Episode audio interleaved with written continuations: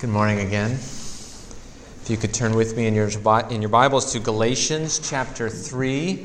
Our sermon text for this morning is Galatians chapter 3, verses 15 through 20. Uh, we'll go ahead and read that. Uh, but before we do, please pray with me.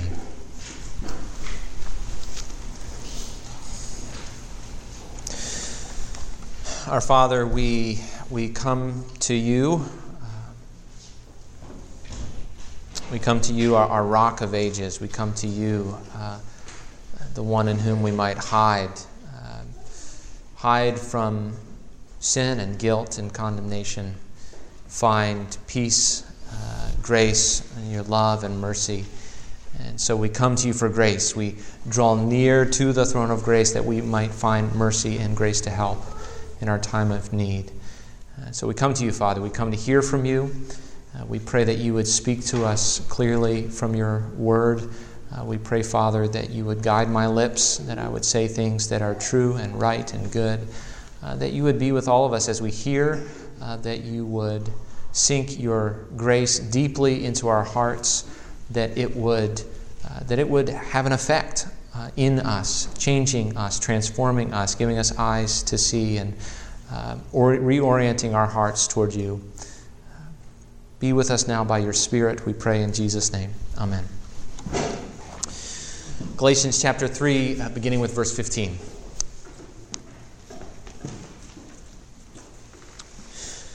To give a human example, brothers, even with a man made covenant, no one annuls it or adds to it once it has been ratified. Now, the promises were made to Abraham and to his offspring. It does not say, and to offsprings, referring to many but referring to one, and to your offspring, who is Christ. This is what I mean. The law, which came 430 years afterward, does not annul a covenant previously ratified by God so as to make the promise void. For if the inheritance comes by the law, it no longer comes by promise, but God gave it to Abraham by a promise. Why then the law? It was added because of transgressions until the offspring should come to whom the promise had been made. And it was put in place through angels by an intermediary. Now, an intermediary implies more than one, but God is one.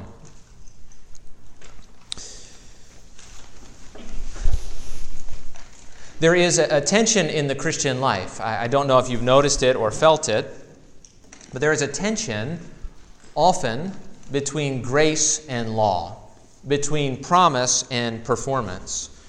Now, now Christianity is, is all about God's grace. God accepts us, He loves us, He receives us, not because of anything we do, but because of the cross. Christianity teaches that, that all humanity has, has failed. Uh, we, we haven't honored God as we should. Our hearts have become disoriented, that is, oriented in the wrong direction. And in, in Adam, we've all broken kind of this primeval law of creation, the primordial covenant.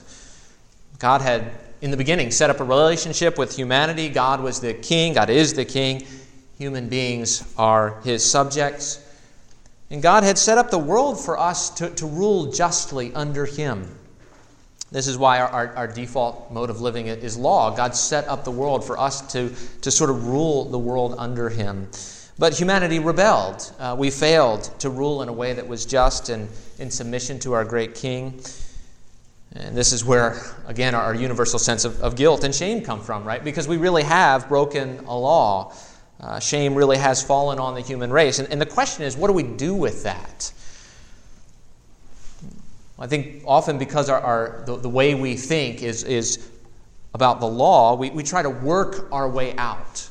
We try to work our way out of guilt, work our way out of shame. We, we cover over our guilt with good works. We, we hide our shame. Uh, we, we excuse our failures. We try to rebuild uh, some sense of righteousness and wholeness by proving ourselves to the people around us. The, the Christian message, however, is, is, is one of grace. It, it's, you know, we, don't, we don't have to rebuild what we have broken because God has ultimately rebuilt it for us through Christ. And there, there are two propositions uh, in Galatians, two, uh, two statements in Galatians that are central to this, central to the book of Galatians as well. Chapter 2, verse 16 which we've looked at a few weeks ago, uh, which says we are justified not by works of the law, but through faith in Christ. Uh, what that means is, as, as Christians, our, our place in God's world, our, our, our self worth, our value as human beings, is not found in our performance, but in the work of Jesus received by faith. And this, there's another proposition in Galatians in chapter 5, verse 16, which says that we are to walk by the Spirit so that we don't gratify the desires of the flesh. And uh, that, that is that the Christian life progresses, it moves forward, not by some kind of unaided human effort, but by active dependence upon the Spirit of God. And these two things, right, the work of Christ in making us right with the Father, and the work of the Spirit in transforming our hearts, these are really at the heart of Paul's teaching in Galatians. In fact, what Paul is warning against in the book of Galatians is just the opposite of those two. You flip them around. That's what he's warning against. He's saying, uh, don't look to the law, don't look to your performance for your self worth, look to Christ. And, and don't look to the law to complete you, to make you whole as a human being. Look to the work of the Spirit. And so Christianity, right, is, is, is about grace, not law. It's about promise, not performance. And yet, if you've ever been to a church, which you're in one right now, uh, you know that it's not that simple. Um, you know, often we step into the room at church and we feel a certain pressure to conform or to perform. Uh, we hear a message of grace, but we feel a message of, of keep up and, and, get your act together. And so we, we kind of put on a show, we put on a mask when we come to church that makes us look good. And I think, I think part of that, part of that is, is because there is this real tension, or at least a reasonably perceived tension uh, even in the New Testament, right, between grace and the weight of grace, and then you find all of these commands that keep popping up in the Bible. God wants to reshape us. He wants to reshape us into a people that enjoys Him and loves one another. But that reshaping is not always comfortable. Right? I mean, grace is not always comfortable. And then we turn to the Old Testament and we see this tension. It's not merely perceived, I think it's, it's real. There's the grace and law, there's promise and performance. And, and we wonder how do these two things relate? How do they relate in the Old Testament? How do they relate in the Christian life? And that's what we're going to talk a little bit about this morning. And so you can see your outline on the back of your bulletin. Uh, I think there are just three words there, but we're going to look at uh, the tension, uh, the tension in the Old Testament between the law and the promise. We're going to look at the, the dance, the dance in the Old Testament between the law and the promise, and then we're going to see that Christ comes to fulfill both law and promise. Right? Both law and promise. We'll talk about some implications of that for us. Uh, we're, about to, I think, uh, wade into, if we haven't already in Galatians, we're about to wade into Paul's theology of the law over the next couple of weeks. And uh, for some of you, it's maybe just going to bring more questions. Uh, for some of you, it's going to get ridiculously deep and you're going to wonder what we're talking about. So um, let me say ahead of time that the point of all of this, uh, the point of Paul's discussion of the law and why is the law there and what's it for and what's the point, the, the point is that, that your, your self worth does not come from your performance, but it comes from Jesus. Right? The point is that your value before God, your acceptance, your righteousness before Him does not come from your performance. It doesn't come from the law, but it comes from, from Christ and His work in the cross. That you can be accepted and, and actually still be who you are, right? Uh, God accepts us, uh, one song says, I think we read it last week God accepts us just as I am. Does God call us to higher things? Right? Does he want us to grow? Does he want to free us from the sins and struggles that entangle us? Of course he does. But he accepts us as we are in Christ in the moment because we can't be anything other than what we are in this very moment. And then he begins to transform us by his grace. And that's true each day, right? As, as God's mercies are new every morning, right? Every morning, God accepts us in Christ where we are in that moment and then he begins to transform us by his grace. And uh, again, it's just the two propositions in Galatians. Our acceptance is in Christ, not in our works, and, uh, and then we learn to walk in the Spirit. Uh, we're going to be focusing more on the first of those over the next couple of weeks. We'll touch on the second, and we'll get to that more fully later on in Galatians once we get to Galatians chapters 4 and 5. First, let's look at this tension, right? This tension um, that Paul is talking about in Galatians 3, but it's a tension in the Old Testament between the law and the promise.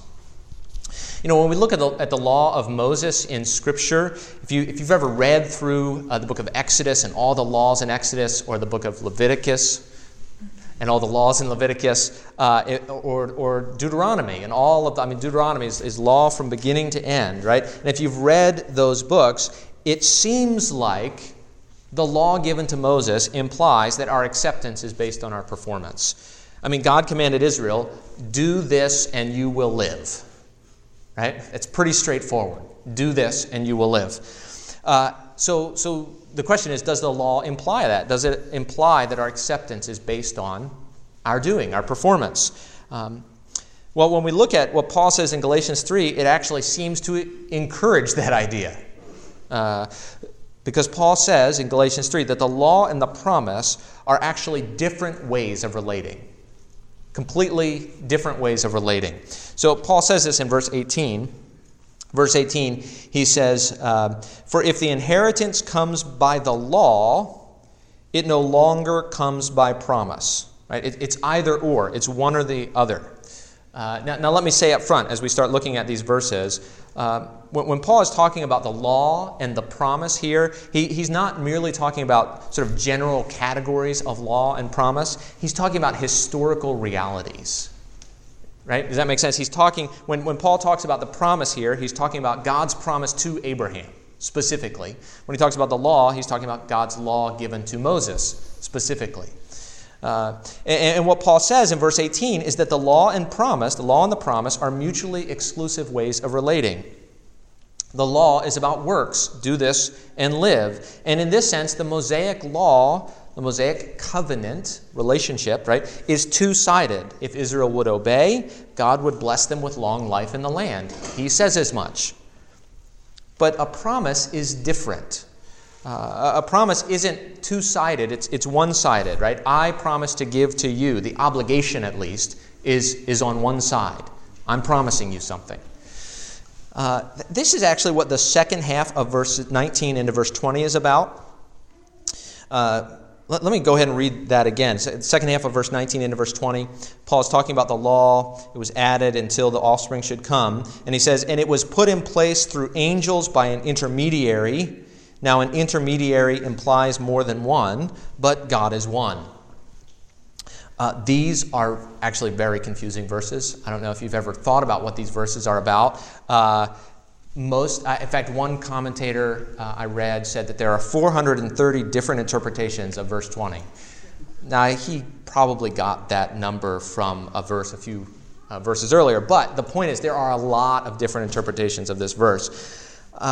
But after doing some reading, I, am actually, I, I, I, found at least one interpretation I'm comfortable with. I actually got it from my librarian at Dallas Theological Seminary, so you can decide whether, uh, whether you think it's right or not. But uh, the end of verse 19 says that the law is put in place through angels by an intermediary which already is confusing to us. But Paul's actually just conveying a pretty common belief in his day uh, that's overlooked today that the angels had a role in the giving of the law to Moses. He's the mediator, the intermediary. Just as an angel appeared, uh, and the angel of the Lord appeared to Moses in the burning bush, so it was the angels who appeared to Moses later on Mount Sinai to give him the law. And uh, most people think that Paul, what he's doing here is he's kind of downplaying the law's significance that, that is, you know, the law only came through angels, not directly through God. And, and you'll read that in commentator after commentator after commentator. They'll say, well, it, Paul's downplaying the law's significance. It only came through angels, not through God. But that would be kind of an odd argument. Because when was the last time the appearance of angels meant something was not significant? Right? Uh, no, the appearance of angels means something is, is highly significant, right? Every time angels appear in the Bible, you're not like, okay, just turn past this part, right? No, like something is happening that's important.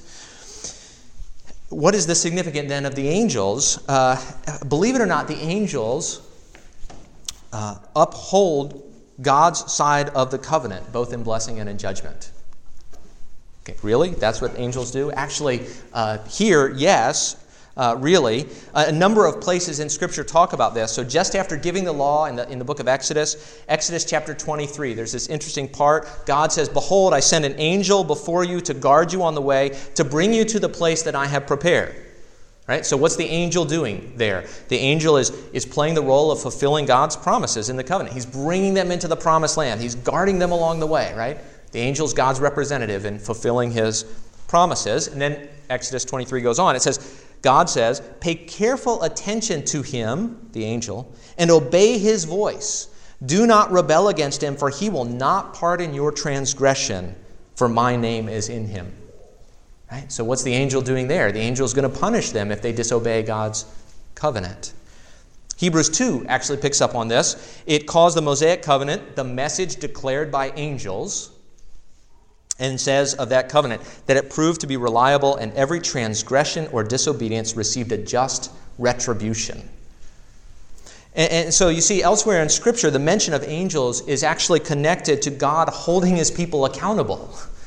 The message of angels is saying this is a serious covenant. When Paul says in verse 19 that the law is put in place through angels, that implies, at least in part, Israel's obligation their accountability for fulfilling the law. The point is not the relative importance of the law, like it's not that important. No, the, the point is this is serious stuff. Now, not only that, it was put in place through angels, but by an intermediary, right? Uh, that's Moses, right? He was the mediator, the intermediary. Why is that important? Okay, why does he bring that up? Who cares who the intermediary was? Well, verse 20. Verse 20 says, Now an intermediary implies more than one, but God is one, which makes everything perfectly clear. An intermediary implies more than one. Okay, so what? Paul, why? What, what are you saying? What are you getting at? Uh, an intermediary always stands between two people, at least two people, right? Uh, if you need an intermediary for yourself, uh, there's a serious problem, right? Uh, a mediator implies two parties that need mediation. Okay, so what? That's kind of obvious. Again, why does Paul point that out? Well, two things. First, Paul's point is that the Mosaic law has binding obligations on two parties, Israel and God. Two parties, binding obligations on Israel, hence the angels who are going to hold them accountable. And so if you, if you read through the curses uh, for the breaking of the law in Leviticus and in Deuteronomy, um, you'll know that this is serious accountability. And God basically threatens his people. You read through those chapters, God basically threatens to destroy his people if they break his covenant, right? Ultimately. Okay, so this is serious. God's people are accountable, they have an obligation to fulfill this law covenant. But second, Paul goes on to say, but God is one, which is another fairly obvious statement, or at least it was to Paul's readers. It, seems like kind of a non sequitur, right? Kind of irrelevant to the point, uh, but it's actually not. Paul's point is God gave the law through angels by a mediator. The Mosaic law has these two parties, God and Israel, both have obligations but God is one. And Paul's point is not an ontologic, ontological one. He's not talking about the being of God. Uh, Paul's point is while the law has two parties, both with obligations, the promise has one obligated party. God's the only party. Which brings us to verse 18. In verse 18, uh, we're told that God gave the inheritance to Abraham by a promise. Right? A, a one sided promise. God promises to give something to Abraham. And that brings us to Genesis 15, which, which Brian read earlier to us. I have to say, when Brian reads Scripture, right, it sounds more like God's Word than when anybody else reads Scripture, right? Because of the British accent. I don't know. Uh, Genesis 15, right? In Genesis 15, God has this covenant renewal ceremony with Abraham. And to make a covenant in that day involved taking an oath. Right? You were taking an oath, you're making a promise. Uh, an oath. We'll, we'll distinguish it from promise for the moment. Both parties would take an oath. And they do that by cutting the animals in half. It's a little bit messy. They cut the animals in half, and then they walked between the two halves. And it was a way of both parties saying, if I fail to keep up my end of the bargain, may what happened to these animals happen to me. It's a little bit like the old children's rhyme, you know. Uh, you, you, make a promise and, and you say, Cross your heart, hope to die, stick a needle in your eye. Does everybody, does everybody know that? Is that just me, right? Anyway, when I was a kid, I used to say that. I have no idea why I used to say that. But I used to say that, right? And it was a way of saying, uh, I'm taking an oath, and if I break my oath, I accept the consequences. Not that I thought it through that much as a five year old, but that's what you're saying. The amazing part of Genesis 15 is that Abraham doesn't walk through the animals. Only God walks through the animals. What does that mean? Well, this is a one sided promise covenant, right? It's a one sided promise. Uh, it's not a two sided agreement. God's promise to Abraham was not conditional. Abraham didn't have any obligations. Right? This was God's promise to Abraham. And you see what Paul is doing then here in, in uh, Galatians. He's saying, look, if the inheritance comes by law, it no longer comes by promise, right? The law was given through the angels by an intermediary, which Paul says implies a two sided contract of sorts. That means both parties have obligations, but God is one, one party, and he gave the inheritance to Abraham by a promise, not a contract, not a law. It wasn't a deal. God just said, I promise to give this to you. Law and promise are different ways of relating. Law is like a contract. Contract, it's conditional. If certain requirements are fulfilled, then wages will be paid, right? On some level that was true of Israel. On some level, right? If they obeyed God, then they would live long in the promised land. But a promise is not like a contract, or if you want to call it a contract, that's fine. It's a one-sided contract where God has all the obligations. And so God gives his promise to Abraham but he gives a law to Moses. Hence the tension, right? Hence the tension. The question is how does the law relate to the promise? How do those two things work together? Which brings us to the next point, uh, which I'm calling the, the dance in the Old Testament between law and promise. You know, a dance might have tension in it, uh, but it's not necessarily bad tension. Uh, if you dance in a dance, oftentimes you have two people doing different things, right? Um, you're not doing exactly the same thing when you dance with another person. Two people doing different things, it could bring tension, doesn't have to. Uh, they can actually be working together. And so here we're going to see how, how kind of the, the law and the promise are working together, working in tandem, doing different things, but working toward the same ends. And so, first, Paul says uh, essentially that God's promise is not made void by the law. Right? God's promise is not made void by the law. So Paul begins in verse 15. He says, To give a human example, brothers, even with a man made covenant, no one annuls it or adds to it once it has been ratified. It's actually a, a, a little bit hard to know exactly what Paul means. It's kind of obvious on the surface, but covenants, like modern day contracts, actually could be changed. Uh, the word Paul uses could also be translated will or testament. Um, I, I, guess wills can be changed too, but not after the person dies, right? At that point, it's pretty much set, as far as I know. I'm not a lawyer, but uh, maybe that's what Paul is referring to. He's, he's, thinking of a will, right? Once that will is enforced, it, it's not changed. Uh, whatever the case, the point is, Paul's point is obvious. Once God made his promise to Abraham, especially once Abraham was dead, right? God's not going to change that promise. God's not going to take back his word to Abraham.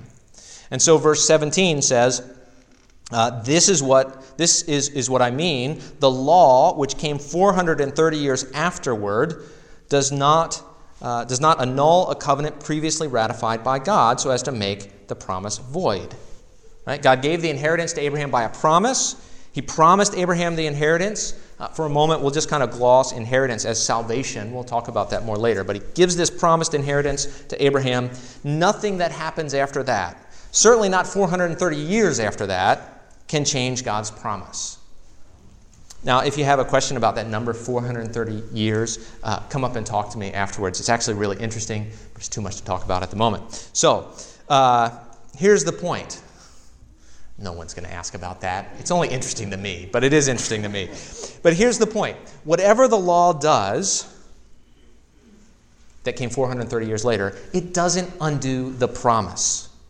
And this is important, right? Because God, God promised to bless the Gentiles through Abraham. That's regardless of how well we, Gentiles, perform. That, that's important, right? That means even when we fail, right, God's still going to keep his promises. That, that's important to know, isn't it?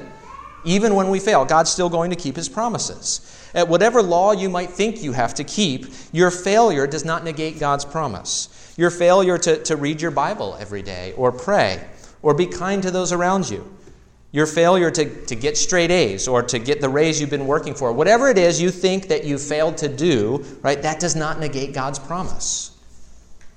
God's not going to turn his back on you because you haven't lived up to your or even his standards. So the law, whatever it does, whatever it does do, right, it doesn't negate God's promise. So what does it do? Well, Paul says the law relates to transgression. Right? That's the word he uses. While the promise relates to the inheritance, the law relates to transgression. Verse 19 Why then the law? It was added because of transgressions. Okay, great. What does that mean? Right? Because of transgressions. Uh, it, it actually could mean a number of different things. It could mean the law was added to provoke transgressions. That's actually possible. Paul says that elsewhere. Could mean the law was added to make sin transgression. A transgression is a, a is a specific breaking of a law. Um, if there's no law, there's no transgression. Paul says that elsewhere as well. So it could mean it was added to sort of make sin into transgression, into the breaking of law. It could mean the law is added to make known transgressions, right? Uh, or it could mean the law was added to restrain transgressions. It could mean a lot of different things. All of those ideas are found elsewhere in Paul, which makes it difficult to understand what he means here. Uh, and we'll actually talk about this more next week, you'll be happy to know. Uh, but at the very least, the law makes known our sin. Right? That, that's what law does. It makes known our sin. Paul says in Romans 3.20, law brings knowledge of sin. And one, one of the key purposes of the law was to give Israel a knowledge of her sin. When God says, you know, don't do this, and we realize, hey, I keep doing that, what does that tell me? It tells me I'm a lawbreaker. It tells me I'm a sinner. Why is that important? Ironically, the law would then actually restrain legalism. The law would restrain legalism. If it's telling me how sinful I am, think about it. It would actually promote hope in the promise.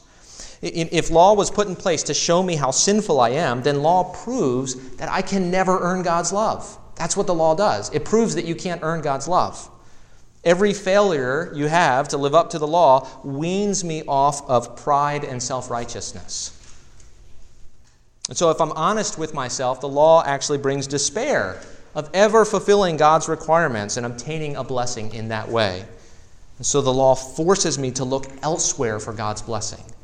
Clearly can't look to the law because I keep breaking it, so I've got to look somewhere else. So the law, it gives us a realistic assessment of ourselves. It causes us to hope not in the law, not in ourselves, not in our performance, but in the promise. That's one of the things that, that, that, the Mosaic Law did, right? It caused Israel to hope for something else. One of the things that, that shows the, the law points to something outside of itself is the fact that the law was temporary. Right? The law was temporary. Look at verse 19 again. Why then the law? It was added because of transgressions until until the offspring should come to whom the promise had been made. The Mosaic law was not meant to last forever, according to Paul. It had a use by date. Right? Friday, we were in a restaurant, and Andrew looked at some hot sauce and he said, This says best by February 2015. I used to have a roommate, no joke. He, he would look at his watch, and as soon as the clock struck midnight on the sell by date on his milk, he would dump it down the sink. They're like, It's just a sell by date. You, you can still drink it, but Midnight, dump it, right? Certain things are only good for, for a given period of time. Learners' permits and curfews, right? Think about learners' permits and curfews. They're important, right? They're important when you're 16, but you don't want to have a curfew forever, right? It's not, it's not nice to have a curfew forever. We mentioned before that certain rules for courting, right, especially in days gone by, uh, were not meant to last. Their very goal was to make themselves obsolete. No one continues to abide by the rules for courting after they are married. I hope not, anyway. Or you're misunderstanding marriage, right? Uh, the Mosaic law had an expiration date. What was that? Verse 19 The law was given until the offspring should come to whom the promise had been made. Uh, once again, notice the connection between the law and the promise here. The law was given after the promise, 430 years after, and the law was in force until the promise was fulfilled, until the offspring should come to whom the promise had been made. And that offspring, Paul tells us in verse 16, is Jesus. So, verse 16 uh, says, Now the promises were made to Abraham and to his offspring. It does not say, and to offsprings, referring to many, but referring to one, and to your offspring, who is Christ. Jesus is the offspring of Abraham. Now, Paul's point is, is actually not that Jesus is, is the exclusive offspring of Abraham. Uh, if I can put it like this, he's actually uh, saying that inclusively Christ is the offspring. Okay, what does that mean? It sounds like jibber jabber. Uh, it means this. Think about uh, Genesis 21. Genesis 21, verse 12. God is talking to Abraham. Uh, Abraham uh, in Genesis 21, I think, has just had Isaac, his son. Abraham has another child. You remember Ishmael, has two children. But God says to Abraham, Through Isaac your offspring will be named.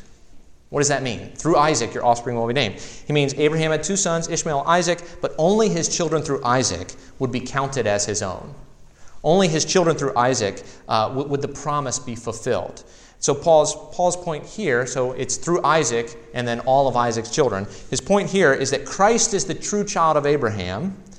But he'll say in verse 29, a few verses later, if you are Christ's, then you too are Abraham's offspring and heirs according to the promise. Right? So, so Christ is the offspring, and then three verses later, four verses later, whatever, he's going to say, You're the offspring as well, because you belong to Christ.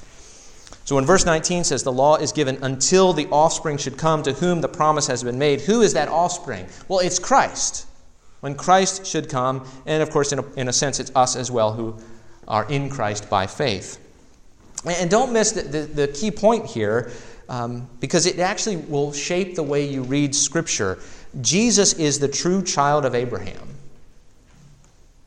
We who are in Christ by faith are true children of Abraham which means that we too are heirs according to God's promise. Like the, the promises to Abraham belong to us. Right? Uh, this, this is the crux, isn't it? I mean, who receives the promises given to Abraham? That's what they're arguing about in the days of Galatia. And uh, it's actually still, still a debate, even within Christianity, Christianity today in some places, right? Some people say, well, who, who receives the promises given to Abraham? Well, it's ethnically Jewish people. They're the physical children of Abraham. But Paul says, I think what Paul is getting at here is well, actually, there's one particular ethnically Jewish person who is the child of Abraham, who is the heir of the promise. Right? Just one in particular. Who receives the promises given to Abraham? Christ does. Right? He is the promised child. Christ and all who are in Christ by faith which means not, it's not those who keep the law, it's not those who perform, it's not those who live up, it's not those who are conformed to some vague Christian culture, right? But those who receive the promises by faith in Christ. Right? Those are the ones who are the, the heirs along with Abraham. Those are the ones who receive the inheritance.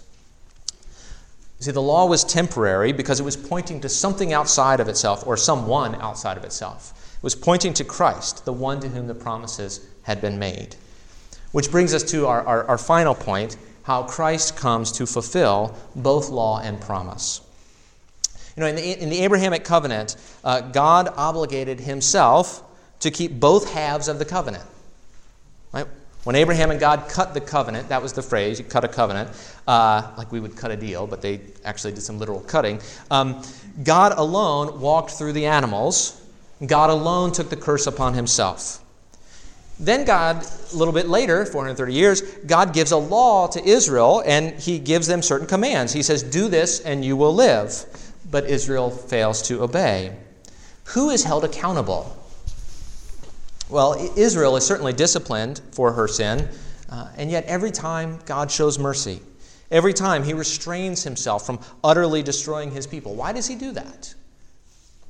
Because he, is, he has obligated himself to keep both halves of the covenant. Right? God promised the inheritance to Abraham unconditionally. So, what does God do? Well, he becomes a child of Abraham. He becomes an Israelite in Jesus. And representing all children of Abraham and representing all true children of Israel, he, he perfectly keeps the law. But then he bears the full brunt of the covenant curses for disobedience as well. So, you know, God in the Mosaic law threatens oppression, right? Well, Jesus is oppressed and falsely accused in his life. Uh, God in the Mosaic law threatens to give Israel's enemies an upper hand. Well, Jesus' enemies have him put to death. That's definitely the upper hand. Uh, God threatens the foreigner will rise above the Israelite. Well, Jesus is put to death by Romans in his own nation, among his own people. God threatens robbery. Jesus' few earthly possessions are stripped from him on the cross. God threatens nakedness. Jesus dies naked. God threatens drought and thirst, and Jesus on the cross says, I thirst. Uh, God threatens confusion. Jesus on the cross says, Why? Uh, God threatens to abandon his people. Jesus on the cross says, You have forsaken me. God threatens to make his people a horror and a byword. And Jesus on the cross uh, becomes like one uh, about whom people wag their heads, the Psalms tell us, and avert their eyes. Isaiah says. See, Jesus takes upon himself the full weight of God's covenant curse. And in so doing, he fulfills the law of Moses. He fulfills the Mosaic covenant. He takes the curses of that covenant. But of course, that's not the end of the story. That can't be the end of the story uh, because there's still the promise. What about the promise? God gave the inheritance to Abraham by a promise. If Jesus is the child of Abraham, the one to whom the promise has been made, then Jesus must receive that inheritance. The law is in force until, right, the promise is fulfilled. So God promises to Abraham, uh, you remember, his promises to Abraham included a seed, a child. Well, that's Jesus. Okay, we get that. But also a land and authority, and that God would be his God, and, and, and he and his descendants would be God's people. So, after being crushed by the full weight of the curses of the covenant, lying dead in the grave for three days, Jesus rose from the dead, receiving life in place of death. And God raised him up into heaven and seated him at the Father's right hand, where Jesus was given what? He was given authority over heaven and earth. Jesus was given a land, and, and not just a little piece of land, right, in the Middle East. He was given all of it, right? He was given authority over that land, not just authority over a little piece of land, but he was given all authority in heaven and on earth. And now, all who come to the Father through Jesus have God as their God. Right? That's the promise. We, God is our God in Christ. And this is why I said earlier, you know, the inheritance of Abraham, we can think about it simply as salvation.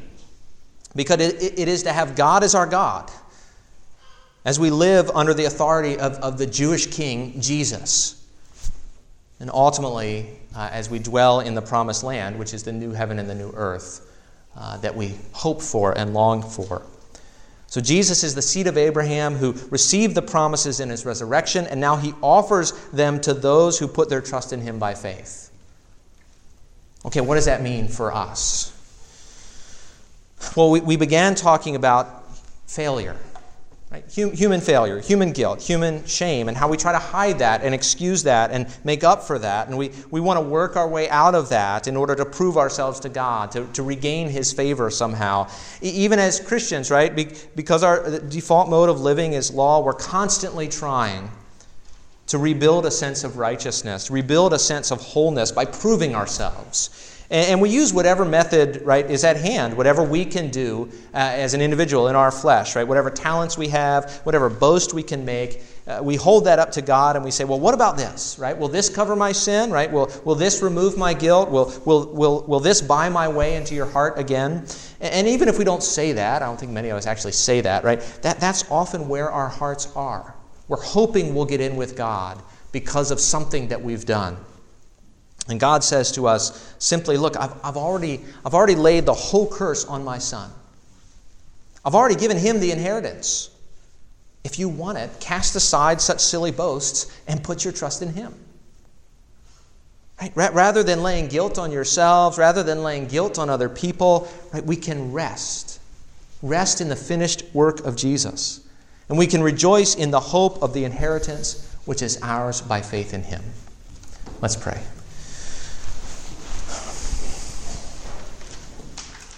Father, I pray that you would teach us what this means, that you would bring this home to our hearts, that we would know the joy of being loved by you in Christ, that we would know the joy of sins forgiven, uh, the blessing of not having our sin counted against us, that we would rejoice in that, and that we would be changed by that, love those around us in the same way that you have loved us. We pray this in Jesus' name. Amen.